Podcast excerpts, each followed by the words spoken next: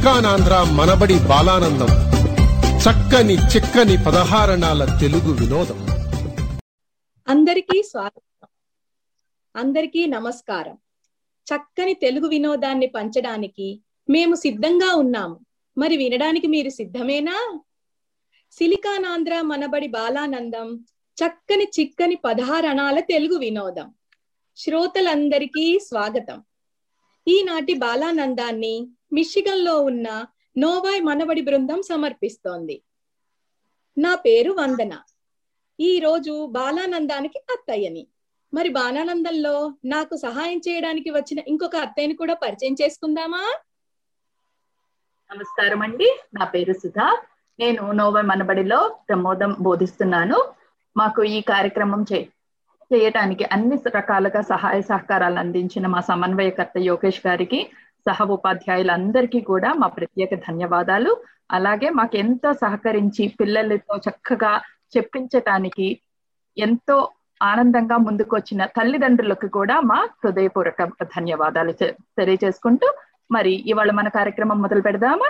మొదటిగా సూర్యోదయం నుండి సూర్యాస్తమయం వరకు అలాగే ప్రతి ఘడియ ఘడియకి మారిపోయే ఛాయల గురించి. ఇది ఎవరి వల్ల జరుగుతుంది? సూర్యుని వల్ల జరుగుతుంది. వీటి గురించి వర్ణించే అద్భుతమైన పాటతో మన ఈ కార్యక్రమాన్ని మొదలు పెడదాం. మన సాయి సహస్ర ఈ పాట పాడుతుందంట. వినేద్దామా మరి? అందరికీ నమస్కారం. నా పేరు సాయి సహస్ర నముడూరి. నేను నోవా మన బడిలో ప్రకాశం చదువుకుంటున్నాను. ఈరోజు నేను పాడబోయే పాట శ్రీ సూర్యనారాయణ మేలుకు.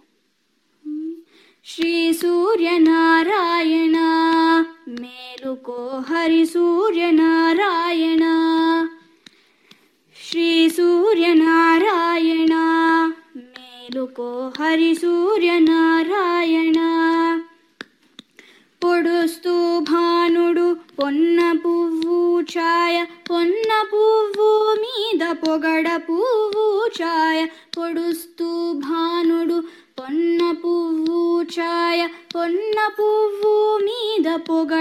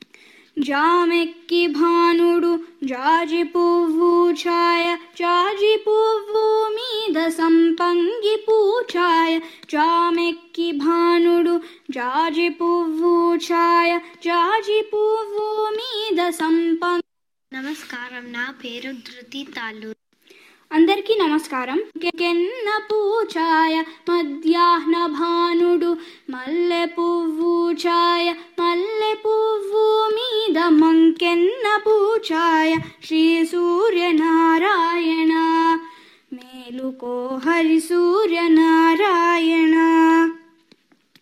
మూడు జముల భానుడు ములగ పువ్వు ఛాయ ములగ పువ్వు మీద ముత్యంపు పొడి ఛాయ మూడు జముల భానుడు ములగ పువ్వు ఛాయ ములగ పువ్వు మీద ముత్యంపు పొడి ఛాయ శ్రీ సూర్యనారాయణ మేలుకో హరి సూర్యనారాయణ. అస్తమాన భానుడు ఆవ పువ్వు ఛాయ ఆవ పువ్వు మీద అద్దంపు పొడి ఛాయ అస్తమాన భానుడు ఆవ పువ్వు ఛాయ ఆవ పువ్వు మీద అద్దంపు పొడి ఛాయ శ్రీ సూర్యనారాయణ. మేలుకో హరి సూర్యనారాయణ.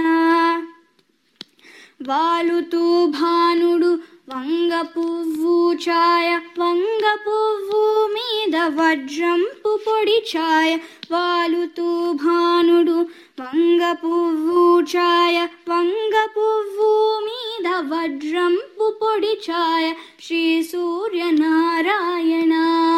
మేలుకో హరి సూర్యనారాయణ.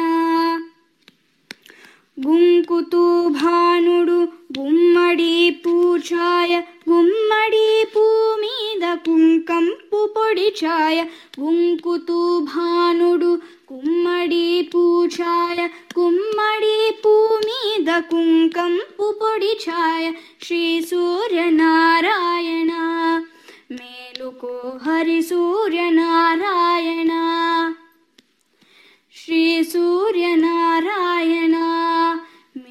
మేలుకో హరి సూర్యనారాయణ ధన్యవాదాలు. సహస్ర సూర్య భగవానుడిపై చాలా చక్కగా చక్కటి పోలికలతో గానం చేశావు. మా అందరికి ఆనందం కలిగించావు. మరి తర్వాత ఎవరు వస్తున్నారో చూద్దామా? ఆ, కొందరు ఆకతాయి పిల్లలు వాళ్ళ ఊరికి ఒక సాధువు వస్తే ఆయనని కొన్ని ప్రశ్నలకి సమాధానాలు చెప్పమని అడిగారంట.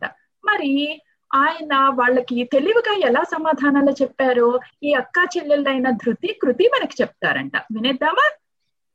ధృతి కృతి చెప్పండమ్మా. నమస్కారం. నా పేరు ధృతి. నేను మనబడి సిలికాన్ ఆంధ్రాలో ప్రకాశం చదువుతున్నాను. నమస్కారం. నా పేరు కృతి. నేను మనబడి సిలికాన్ ఆంధ్రాలో ప్రవేశం చదువుతున్నాను. ఇప్పుడు నేను మా అక్క ఒక కథ చెప్తాము. అనగనగా ఒక ఊరిలో నలుగురు అల్లరి పిల్లలు ఉండేవారు. వాళ్ళు అందరితోటి వాదనలు పెట్టుకుని గెలుద్దామని అనుకునేవారు. ఒక ఒక రోజు ఆ ఊరికి ఒక చదువుకున్న పండితుడు వచ్చారు. ఈ లోపల ఈ పిల్లలు ఆయన తోటి వాదన పెట్టుకుని గెలుద్దామని అనుకున్నారు. అప్పుడు ఈ పిల్లలు ఆయన దగ్గరికి వెళ్ళి రెండు ప్రశ్నలు అడిగారు. అవి ఆ ప్రశ్నలు ఏమిటంటే ఎవరు భూమిని గిరగిరా తిప్పుతున్నారు మరియు ఎవరు ఆకాశంని పడిపోకుండా పట్టుకుంటున్నారు? మొదటి జట్టుకి ఇలాగ చెప్పారు. మీరు రేపొద్దున్నే లెగిసి ఏమీ ఆహారం తినకుండా పక్కన ఊరికి వెళ్ళి తిడుతూ ఆహారం అరగండి అని చెప్పారు. రెండో జట్టుకి ఇట్లాగ చెప్పారు. మీకు వంద బంగారు నాణాలు ఇస్తాను. మీరు పక్కన సంతకి వెళ్ళి ఇది మీ బంగారు నాణమా? ఇది నీ బంగారు నాణమా? అని అడగండి అని చెప్పాడు. అప్పుడు అప్పుడు ఆ పిల్లలు చెప్పినలాగా పొద్దున్నే లెగిసి ఏమీ ఆహారం తినకుండా పక్కన ఊడికి వెళ్ళి తిరుతూ ఆహారం అరిగారు. ఎవ్వరూ ఆహారం ఇవ్వలేదు. అందరూ తిట్టి పంపించేశారు. చివరికి మధ్యాహ్నం అవుతున్నప్పుడు పిల్లలిద్దరికి బాగా ఆకలి వేసి ఒక ఇల్లుకి వెళ్ళి బాగా తిట్టి అరిగేశారు. అప్పుడు ఆ ఇల్లులో ఉన్న ఆవిడ ఈ పిల్లలకి ఎంత ఆకలి వేస్తున్నచ్చో ఇలాగ అరుగుతారని కొంచెం అన్నం కొంచెం కూర రెండు అట్టి పండ్లు ఇచ్చింది. ఇవి తీసుకోండి అని ఇచ్చింది. అప్పుడు ఈ ఈ ఇద్దరు పిల్లలు ఆ ఆహారం తీసుకుని పండితుడు దగ్గరికి వెళ్ళారు. ఈ లోపల ఆ రెండో జట్టు కూడా ఇది మీ బంగారు నేనమా అని అడిగారు. అందరూ మాదే అని తీసేసుకున్నారు. ఒక్క ఆయన తప్ప ఇది అది నా బంగారు నాణం కాదు. పాపం ఎవరైతే పరేసుకున్నారో వాళ్ళకే ఇవ్వండి అని చెప్పారు. అప్పుడు వాళ్ళు ఆ రెండో చెట్టు కూడా పండితుడి దగ్గరికి వెళ్ళారు. ఆ పండితుడు వచ్చిన ఆహారం చూసి తినండి అని చెప్పారు. అలాగే ఎవరైతే ఎవరైతే మీకు ఆహారం ఇచ్చారో మరియు ఎవరైతే మీ బంగారు నాణ్యం తీసుకోలేదో వాళ్ళే భూమిని గిరగిరా తిప్పుతున్నారు మరియు ఆకాశంని పడిపోకుండా పట్టుకుంటున్నారు అని చెప్పారు. ఈ కథలో నుంచి ఏం నేర్చుకోవాలంటే అందరితో అందరితోటి మంచిగా ఉండాలి అండ్ వాదన పెట్టుకోకూడదు. ధన్యవాదాలు. ధృతి కృతి మీరు చెప్పిన కథలోని నీతి ప్రకారం పిల్లలు అల్లరి చేయకుండా తెలియని విషయం అర్థం చేసుకోవడానికి గురువును ఆశ్రయించి వారు చెప్పినట్లు చేశారు. కాబట్టి ప్రతి పిల్లలు పెద్దల మాట విని నడుచుకోవాలి. బాగా చెప్పారు ధృతి కృతి. తర్వాత ఎవరు ఎవరు వస్తున్నారో విందామా? తేనెల తేటల పా- మాటలతో ఈ పాట అసలు వినని వాళ్ళు ఎవరైనా తెలుగు వాళ్ళు ఉంటారా? విన్నారు కదా? మరి ఆ పాటని తేనె కన్నా మధురంగా తీయగా పాడటానికి అగ్రత మన ముందుకు వస్తుంది అగ్రత పాడి వినిపిస్తావా అమ్మా? అందరికీ నమస్కారం. నా పేరు అగ్రత నేను ప్రసూనంలో చదువుతున్నాను.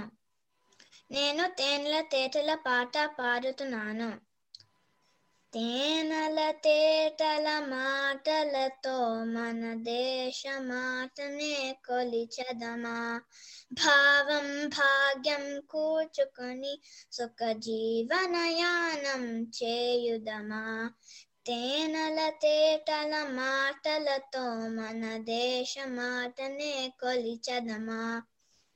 సాగరమే తల చుట్టూ చుట్టుకొని సురగంగ చీరగా మలచుకొని సాగరమే తల చుట్టుకొని సురగంగ చీరగా మలచుకొని గీతాగానం పాడుకుని గీతాగానం పాడుకుని మన దేవికి ఇవ్వాలి హారతులు.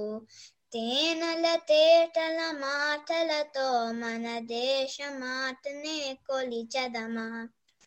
గాంగజేదాధర భావనలో హిమశైల శిఖరమే నిలబడగా గాంగజేదాధర భావనలో హిమశైల శిఖరమే నిలబడగా గలగల పారే నదులన్నీ గలగల పారే నదులన్నీ ఒక బృందగానమే చేస్తుంటే తేనెల తేటల మాటలతో మన దేశ మాటనే కొలిచదమా? ఎందరు వీరల త్యాగ ఫలం మన నేతి స్వేచ్ఛకే మూల బలం. ఎందరు వీరుల త్యాగ ఫలం మన నేతి స్వేచ్ఛకే మూల బలం. వారందరినీ తలుచుకుని వారందరినీ తలుచుకుని మన మానస వీధిని నిలుపుకుని తేనెల తేటల మాటలతో మన దేశ మాటనే కొలిచదమా? భావం భాగ్యం కూర్చుకొని సుఖ జీవనయానం చేయుదమా?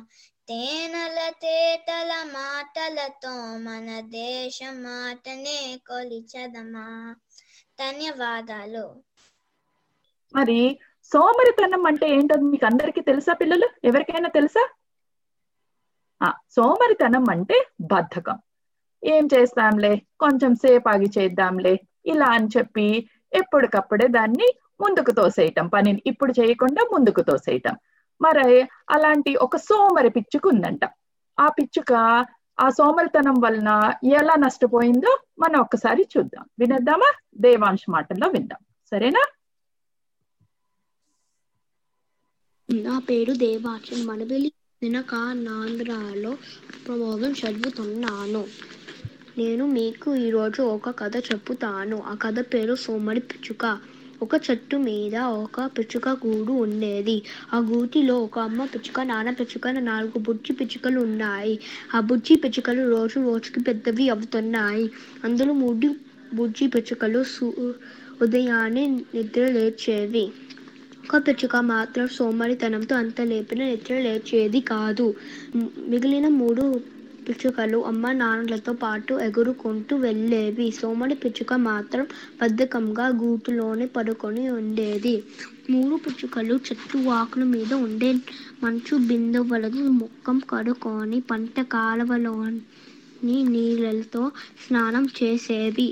ఆ మూడు పిచ్చుకలు చక్కగా ఆరోగ్యంగా ఎప్పుడు నవ్వుతూ హాయిగా ఉండేవి. ఓ కొమ్మ మీద నుండి ఇంకో కొమ్మ మీదకి ఎగురుకుంటూ సరదాగా ఆడుకునేవి. అమ్మ పిచ్చుక నాన్న పిచ్చుకలతో పాటుగా గింజలు ఏరుకోవడానికి వెళ్ళేవి.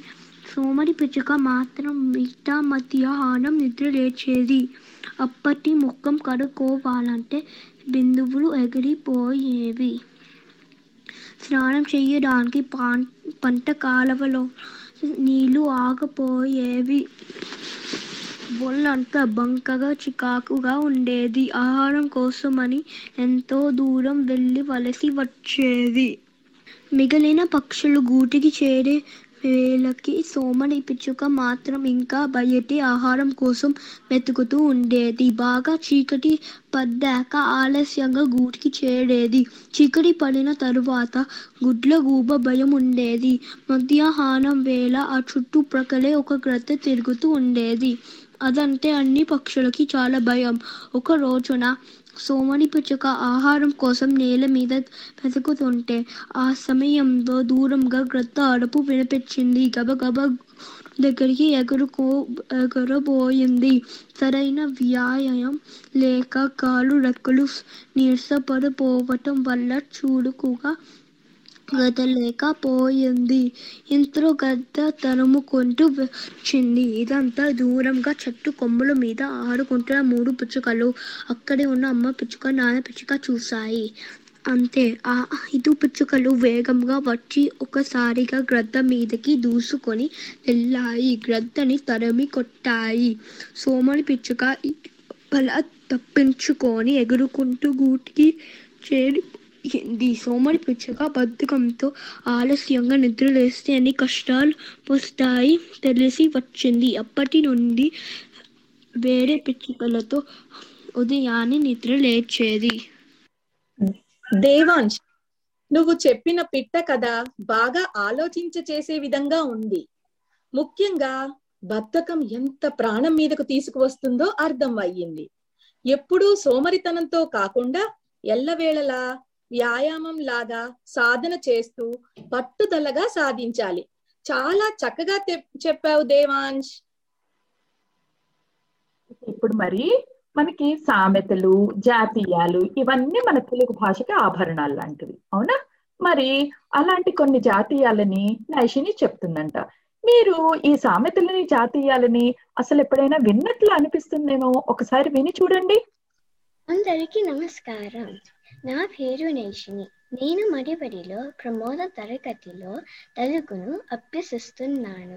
నేను మీకు సరళములు మరియు పరుషములు గురించి ఆ అక్షరాలతో మొదలైన కొన్ని జాతీయాలు మరియు సామెతలు చెబుతాను.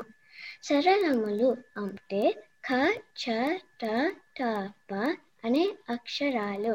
పరుషములు అంటే గ జ డ డ బ అనే అక్షరాలు. సరళములు కన్నుల పండుగ అంటే బాగా ఆనందాన్నించే విధంగా ఉండడం. చీమ కుట్టినట్లు లేదు అంటే అస్సలు గమనించకపోవడం. టోపీ పెట్టడం అంటే ఎదుటి వారిని మోసం చేయడం తల దోచడం అంటే ఎదుటి వారి పనిలో జోక్యం కలుగ చేసుకోవడం. పిల్లికి భిక్షం పెట్టని అంటే పిసినారితనం ఎవ్వరికి ఏమీ ఇవ్వకపోవడం.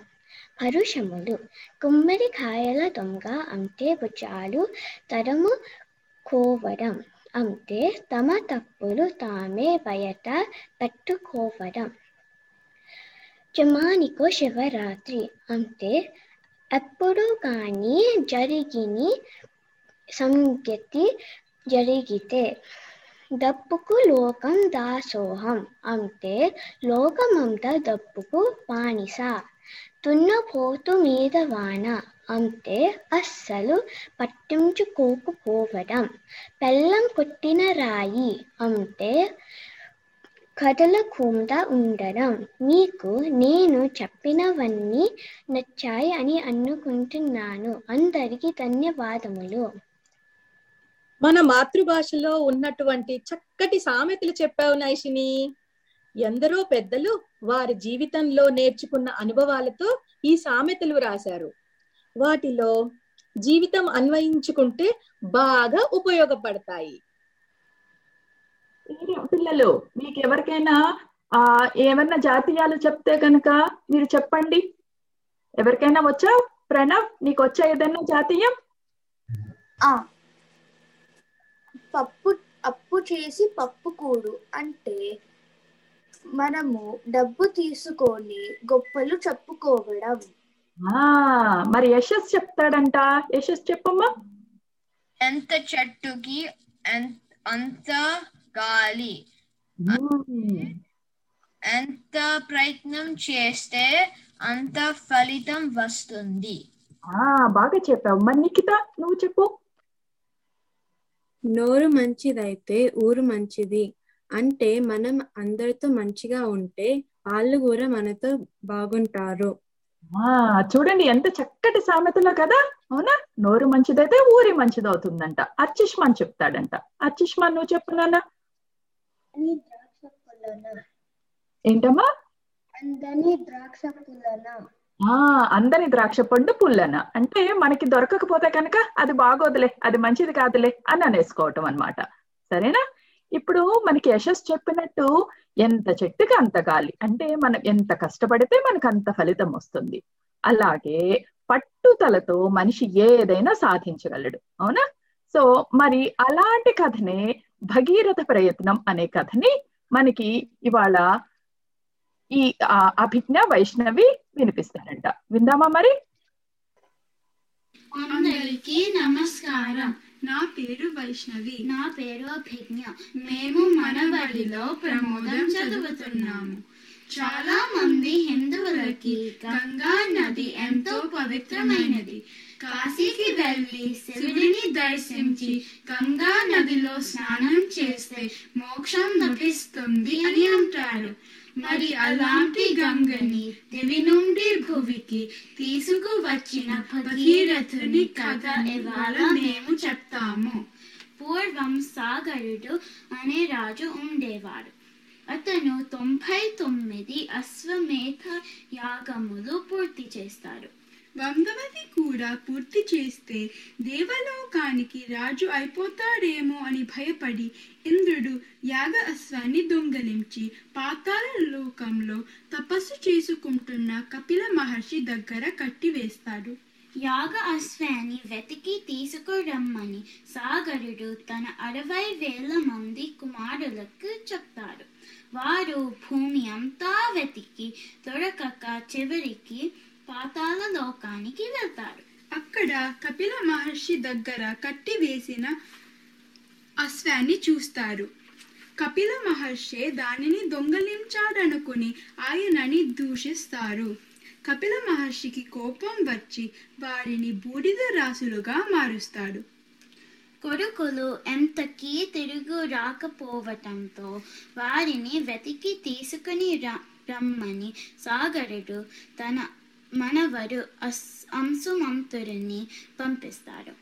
అంశమంతుడు కూడా భూమి అంతా వెతికి చివరికి పాతాళ లోకానికి వెళ్తాడు. అక్కడ బూడిద రాసులుగా ఉన్న తన నాన్నని మరియు బాబాయిలను చూస్తాడు. చాలా బాధపడతాడు. పవిత్ర గంగా జలంతో మాత్రమే వాళ్ళకి స్వర్గం లభిస్తుందని కపిల మహర్షి ద్వారా తెలుసుకుంటాడు అశ్వాన్ని తీసుకుని వెళ్ళి వందవ యాగం పూర్తి చేస్తాడు ఆ తరువాత సాగరుడు అంశుమంతుడు అతని కొడుకు దిలీపుడు ఎంత ప్రయత్నించినా గంగని కైలాసంలో ఉన్న శివుడి తలంపై నుంచి నేల మీదకి తీసుకురాలేకపోతారు కానీ దిలీపుని కొడుకు భగీరథుడు చిన్న వయసులోనే రాజ్యాన్ని వదిలిపెట్టి తపస్సు చేసి బ్రహ్మని ప్రసన్నం చేసుకుంటాడు. గంగ గంగని భూమి మీదకి తీసుకురా రావటం ఎలాగో ఉపాయం అడుగుతాడు కానీ బ్రహ్మ గంగని నేరుగా తీసుకురాలేము. కానీ వేగాన్ని భూమి భరించలేదు. అందుకని మళ్ళీ తపస్సు చేసి శివుడిని ప్రసన్నం చేసుకుని ప్రయత్నం చెయ్యి అని చెప్తాడు. అప్పుడు మళ్ళీ భగీరథుడు శివుడి గురించి కఠోర తపస్సు చేస్- చేస్తాడు. శివుడు పట్టు వదలని అతని దీక్షకు మెచ్చి గంగని ముందుగా తన జఠాజూటంలో బంధించి తర్వాత భూమి మీదకి వదులుతాడు. అలా భగీరథుని వెంట భూమి మీద పరుగులు తీసిన గంగ భాగీరథి అయ్యింది. అలా అతని వెంట పాతాల లోకానికి కూడా వెళ్ళి అక్కడ సాగర కుమారులు చితాభస్మాల మీద ప్రవహించి పాతాళగంగా అయ్యింది. వారికి శాప విమోచనమయ్యి మోక్షం లభిస్తుంది. ఈ కథలో నీతి ఏమిటంటే మనం కూడా భగీరథుని లాగా దీక్షతో పట్టుదలతో సహనంతో ఎంత కష్టమైన పనని అయినా సాధించవచ్చు. అలా ఏ పనైనా పట్టు వదలకుండా చేసే వారిని భగీరథ ప్రయత్నం చేస్తున్నాడు. లేదా చేస్తుంది అని అంటారు. ధన్యవాదాలు. ఇంత బాగా చెప్ చెప్పారు కదా? వైష్ణవి అభిజ్ఞ. బాగా చెప్పారు. మనం మన స్వదేశాన్ని వదిలి ఇక్కడికి వచ్చి మన హిందూ హిందూతత్వంలో ఉన్న గొప్పదనాన్ని మన్నం చేసుకుంటున్నాము. మీరు చెప్పిన భగీరథ కథ ఎందరికో ఆదర్శం. చాలా మందికి తెలియని ఈ విషయం మీద వివరించడం చాలా ఆశ్చర్యంగా ఆనందంగా అనిపించింది.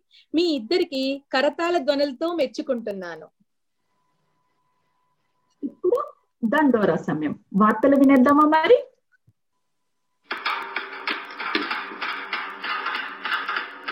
స్నేహం ఎంత గొప్పది అంటే నిజమైన స్నేహితుడికి మించిన ఆస్తి లేదు అని అంటారు.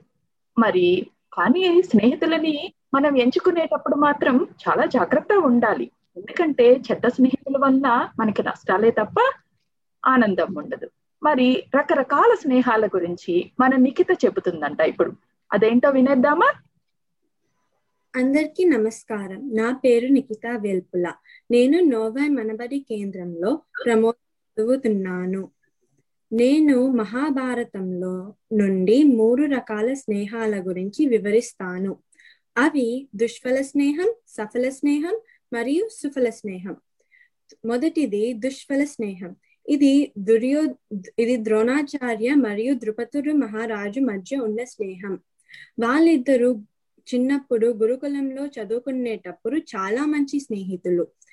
వాళ్ళు విడిపోయే సమయానికి ద్రుపదుడు ద్రోణుడితో నీకు భవిష్యత్తులో ఏ సహాయం కావాలన్నా నేను చేస్తాను అని చెప్పారు కానీ ద్రోణుడు అశ్వత్థామ పాల కోసం ద్రుపదుడి దగ్గరికి వెళితే ద్రుపదుడు ద్రోణుడిని అవమానించాడు. ఆ కోపంతో ద్రోణుడు తన ద్రోణుడు తన శిష్యులకి అస్త్ర శస్త్ర విద్యలు నేర్పించి గురుదక్షిణగా ద్రుపదుడిని బంధించి తీసుకురమని ఆదేశించారు. ఇలా వాళ్ళిద్దరూ ఒకరినొకరు అవమానించుకుంటూ జీవితం అంతా బాధపడ్డారు. అందుకే వాళ్ళ వాళ్ళది దుష్ఫల స్నేహం రెండవ స్నేహం సఫల స్నేహం. సఫల స్నేహం దుర్యోధనుడు మరియు కర్ణుడి స్నేహం. కర్ణుడు క్షేత్రియుడు కాదు కాబట్టి క్షాత్ర పరీక్షకి బనికి రాడు అని అందరూ అన్నప్పుడు దుర్యోధనుడు మాత్రం దానిని వ్యతిరేకించి కర్ణుడికి అంగరాజ్యం ఇచ్చి మంచి స్నేహితుడిని చేసుకున్నాడు. ఆ కృతజ్ఞతతో కర్ణుడు దుర్యోధనుడు చేసే పనులు నచ్చకపోయినా వాటిని వ్యతిరేకించేవాడు కాదు. మంచి చెడు రెండిట్లో వాళ్ళు ఇద్దరు కలిసే ఉన్నారు. కాబట్టి వాళ్ళ స్నేహం సఫల స్నేహం. కానీ వాళ్ళ స్నేహం వలన ఎవరికి ఏ మంచి జరగలేదు. కురుక్షేత్ర యుద్ధంలో కూడా కర్ణుడు పాండవులని మోసం చేసి కౌరవుల పక్షాన యుద్ధం చేశాడు. ఇంకా మూడో స్నేహం సుఫల స్నేహం. ఇది కృష్ణుడు మరియు అర్జునుల స్నేహం. కృష్ణుడు పాండవుల్లో ఒకడైన అర్జునుడి పక్షాన ఉండి సలహాలిచ్చేవాడు కురుక్షేత్ర యుద్ధంలో తన బంధువుల్ని చంపుతున్నందుకు అర్జునుడు బాధపడ్డప్పుడు అతనికి భగవద్గీత బోధించి తమ స్నేహం వలన లోక కళ్యాణం జరిగేలా చూశాడు కృష్ణుడు. అందుకే వాళ్ళ స్నేహం సుఫల స్నేహం. ఈ అవకాశం ఇచ్చిన బాలానందం వారికి నా ధన్యవాదములు. స్నేహం గురించి మర్చిపోతున్న ఈ రోజుల్లో స్నేహం యొక్క విలువ స్నేహితుడు కష్టాల్లో బాధల్లో సుఖ సంతోషాల్లో అన్నీ కలిసి పంచుకోవాలని భారతంలోని స్నేహం కథతో బాగా చెప్పావు నిఖిత. బాగా మెచ్చుకుంటున్నాను. తర్వాత ఎవరో విందామా? మరి ఇంకా మనబడిలో అర్చిష్మాన్ ఇంకా ప్రవేశమే చదువుతున్నాడంట. కానీ ఎంత చక్కగా సుమతి శతకాలను నేర్చుకున్నాడో వాటి భావం కూడా ఎంత అందంగా చెప్తున్నాడో వినండి. అందరికీ నమస్కారం. నా పేరు అర్చిష్మాన్. నేను నోవల్ మన బడిలో ప్రవేశం చదువుతున్నాను.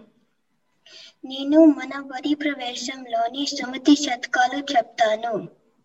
తన కోపమే తన శత్రువు తన శాంతమే తనకు రక్ష దయ చుట్టంబౌ తన సంతోషమే స్వర్గము తన దుఃఖమే నరకమండ్రు తద్యము సుమతి.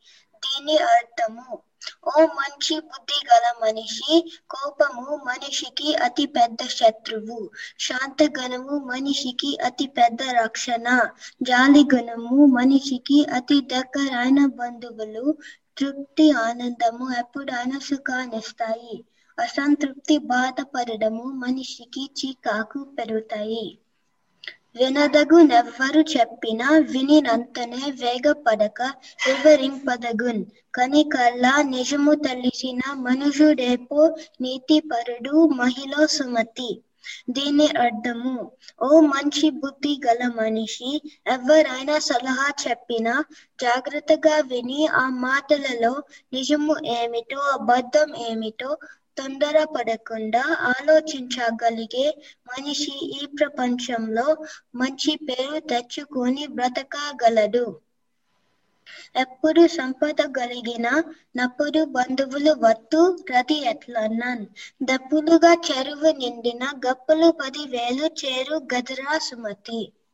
దీని అర్థము చెరువు నీటితో నిండినప్పుడు కప్పులు వస్తాయి.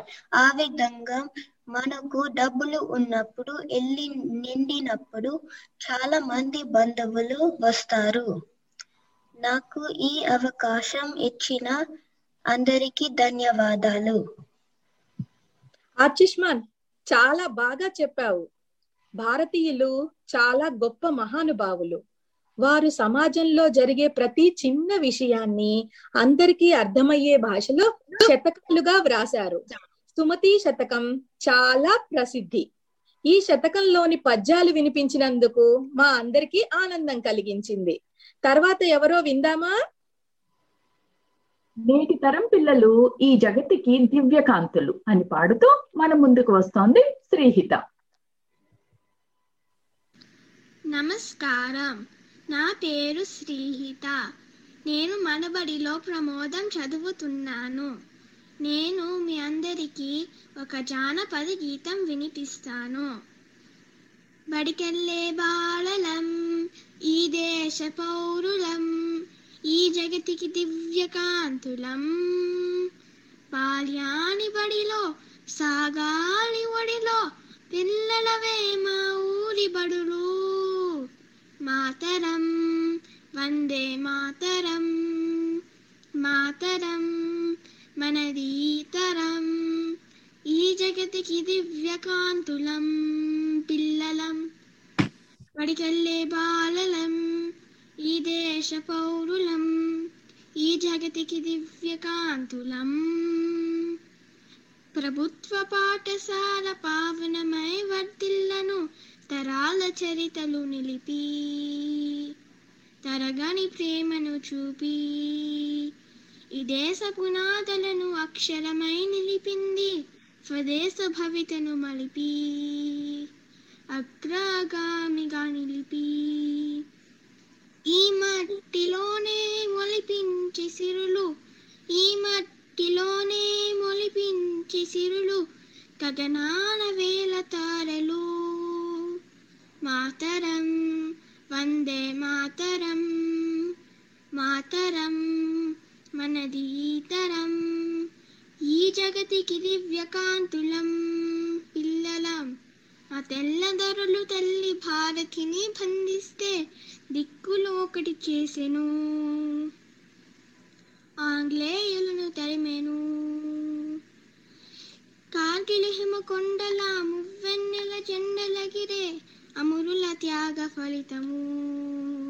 మరువము వీర చరితము. ఈ దేశ భక్తినే నరనరాన నింపిన ఈ దేశ భక్తినే నరనరాన నింపిన మా ఊరి పడులే మొదలు. మాతరం వందే మాతరం మాతరం మనది తరం ఈ జగతికి దివ్యకాంతులం పిల్లలం.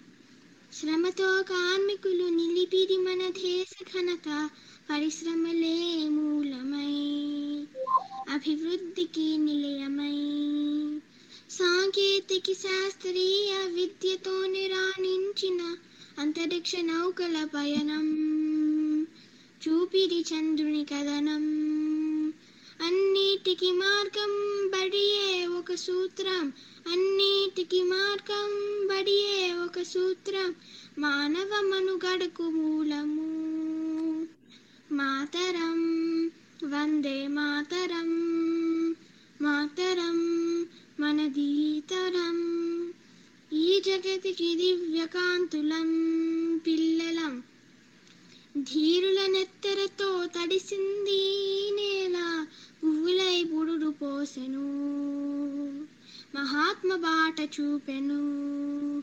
సైనికులకు శ్రామికులకు శక్తి సాహసాలు చూపే వ్యవసాయ క్షేత్రం బడులే పల్లెలు పట్టు పొదలే. ఈ దేశ ఐక్యతను నేర్పింది బడియే ఈ దేశ ఐక్యతను నేర్పింది బడియే భరతమాత ముద్దు బిడ్డలం.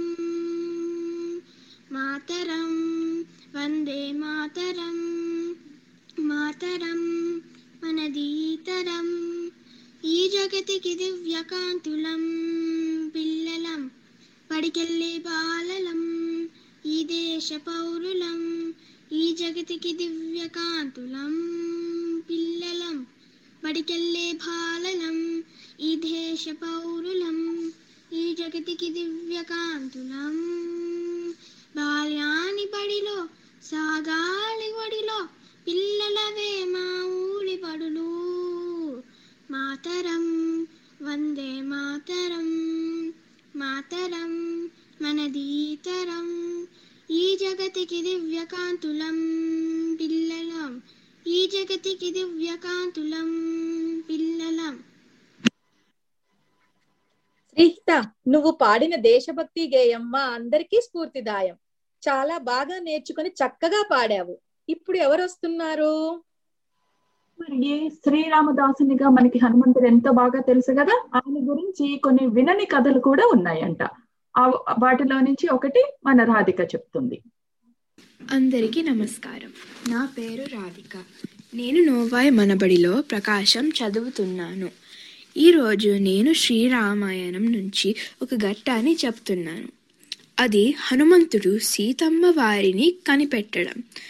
రాముడు సీతమ్మ వారి కోసం చాలా బాధపడడం చూసి వానరులందరూ సీతమ్మని వెతకాలని అనుకున్నారు.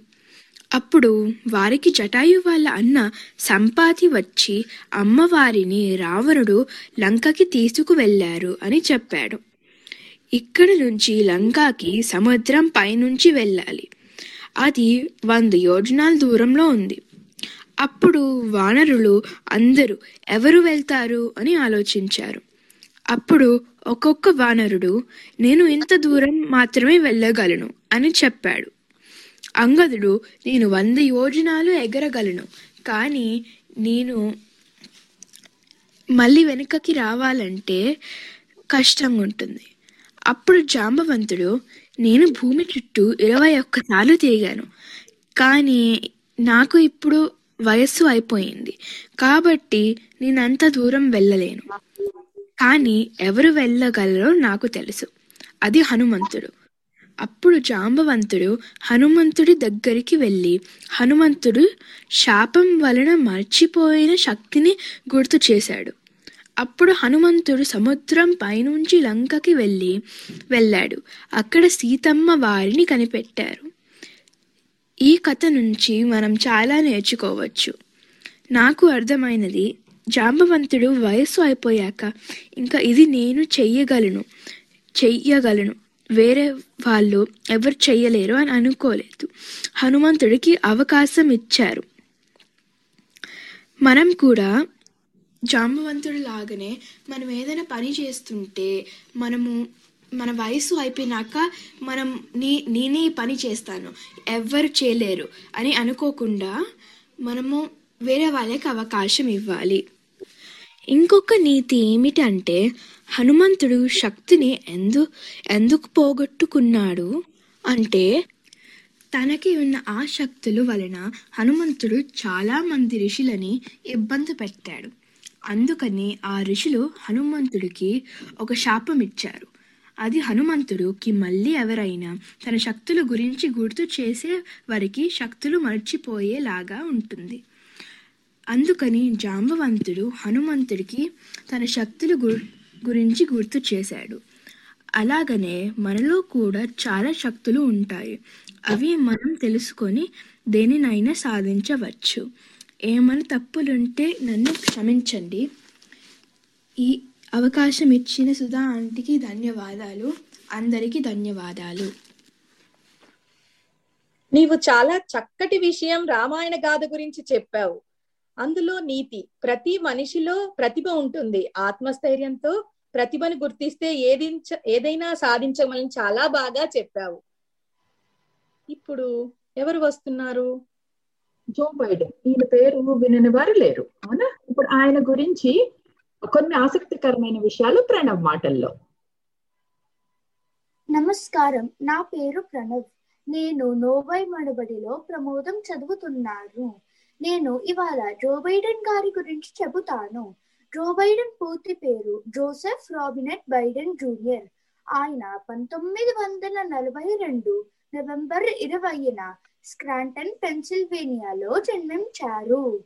డెలావేర్ విశ్వవిద్యాలయం సైరిక్యూస్ యూనివర్సిటీ లా స్కూల్ ఆక్వీర్ అకాడమీలో విద్యను అభ్యసించారు రెండు వేల తొమ్మిది నుండి రెండు వేల పదిహేడు వరకు బరాక్ ఒబామా అధ్యక్ష పాలనలో నలభై ఏడవ ఉపరాష్ట్రపతిగా ఉన్నారు దాని ముందు ఆయన పంతొమ్మిది వందల డెబ్బై మూడు నుండి రెండు వేల తొమ్మిది వరకు డెలావేర్ నుంచి యుఎస్ సెనేటర్గా ఉండేవారు డెమోక్రాటిక్ అభ్యర్థిగా పంతొమ్మిది వందల ఎనభై ఎనిమిది మరియు రెండు వేల ఎనిమిదిలో ఆయన పోటీ చేసి ఓడిపోయారు.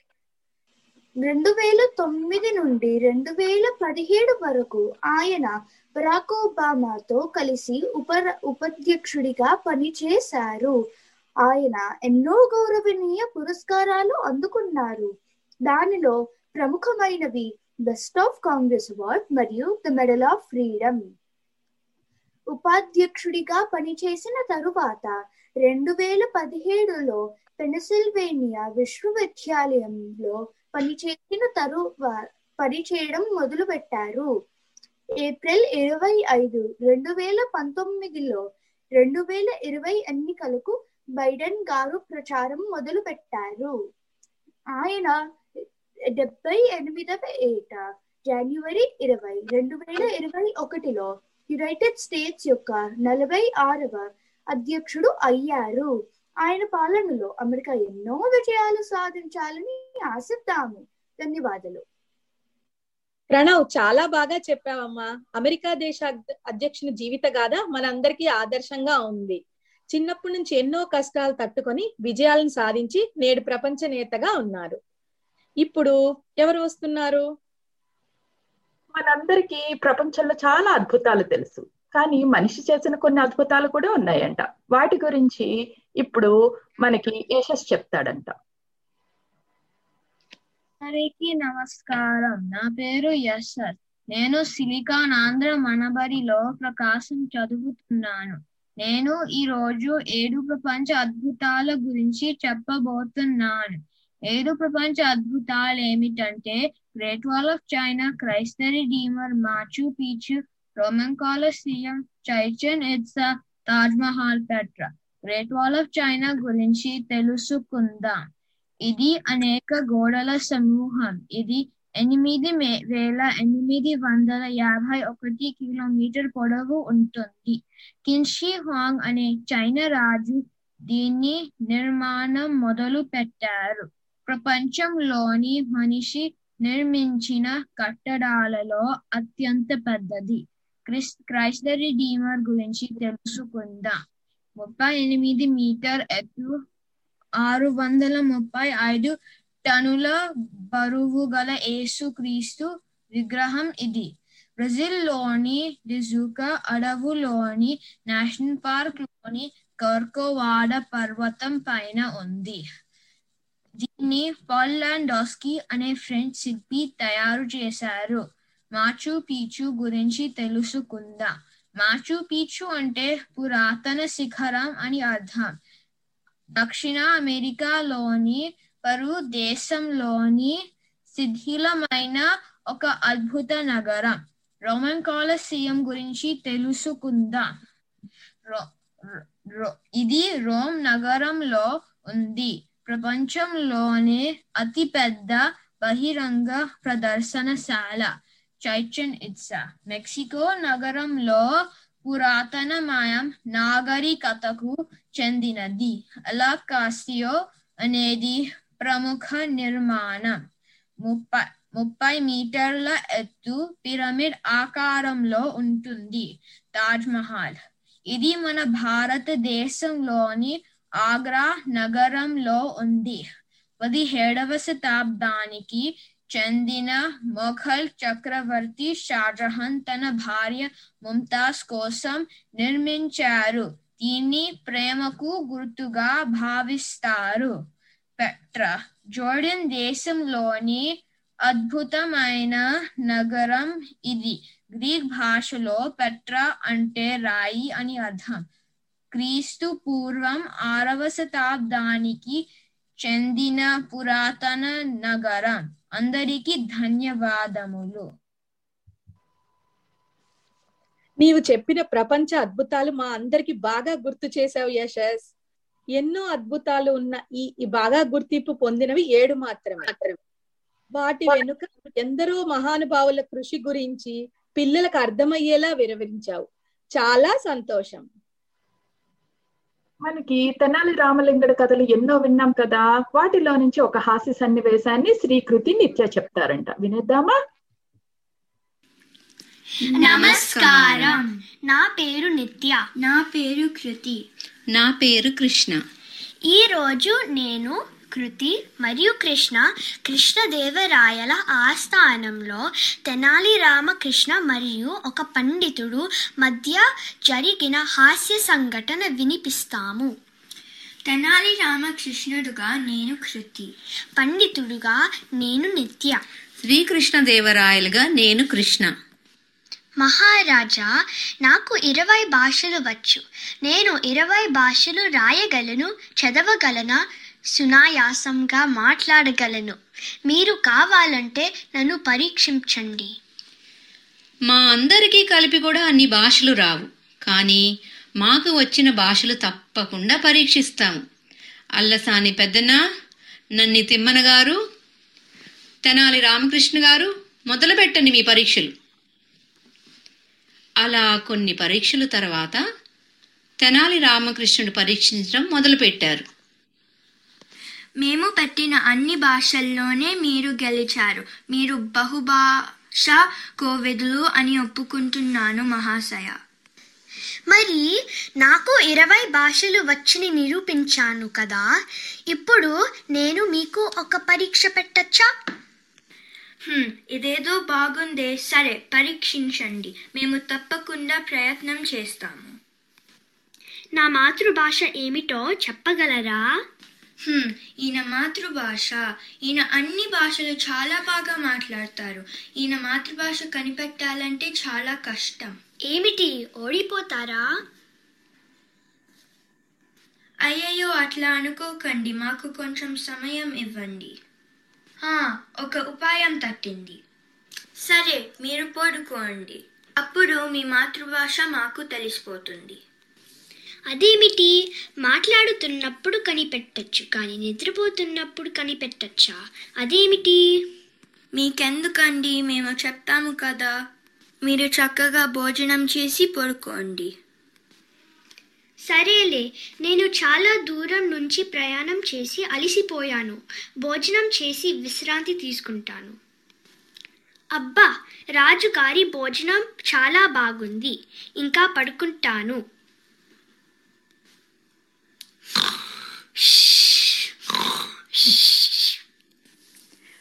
పండితుడు చాలాసేపు నిద్రపోయిన తర్వాత తెనాలి రామకృష్ణుడు వెళ్ళి చిన్నగా పండితుణ్ణి గిల్లాడు. అమ్మా అమ్మా నొప్పి. ఏదో కుట్టింది. ఎవరైనా చూడండి. కంగారు పడకండి. ఏమీ జరగలేదు. మీ మాతృభాష తెలుగే కదా? అవును. మీకు ఎలా తెలిసింది? మీకు అన్ని భాషలు వచ్చినా ఆపదలో ఉన్నప్పుడు మీ మాతృభాషే ముందొస్తుంది. మీ తెలివితేటలు అద్భుతం. మీ రాజ్యం ఎప్పుడు చల్లగా ఉండాలి. ఇంకా నేను సెలవు తీసుకుంటాను. మీకు నచ్చింది అని అనుకుంటున్నాము. మీ మాతృభాష ఎప్పుడూ మర్చిపోకండి. ధన్యవాదాలు.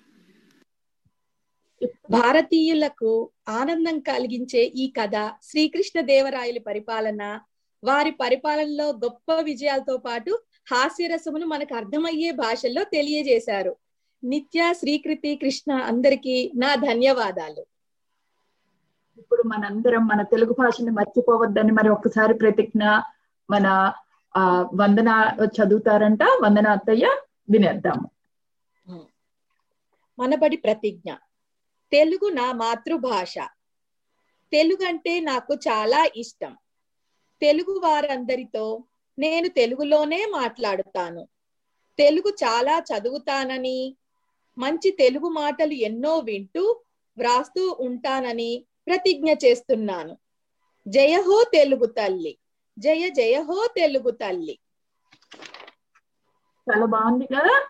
మరి అందరం కూడా మన మాతృభాషని మర్చిపోవద్దు. పిల్లలు గుర్తు పెట్టుకోండి అవసరానికే అన్య భాష మిగతా అన్నింటికీ అమ్మ భాషే. ఇదండి ఈనాటి బాలానందం.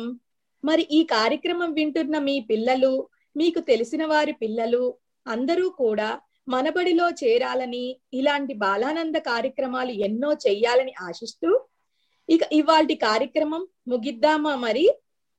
ధన్యవాదం. ధన్యవాదాలు.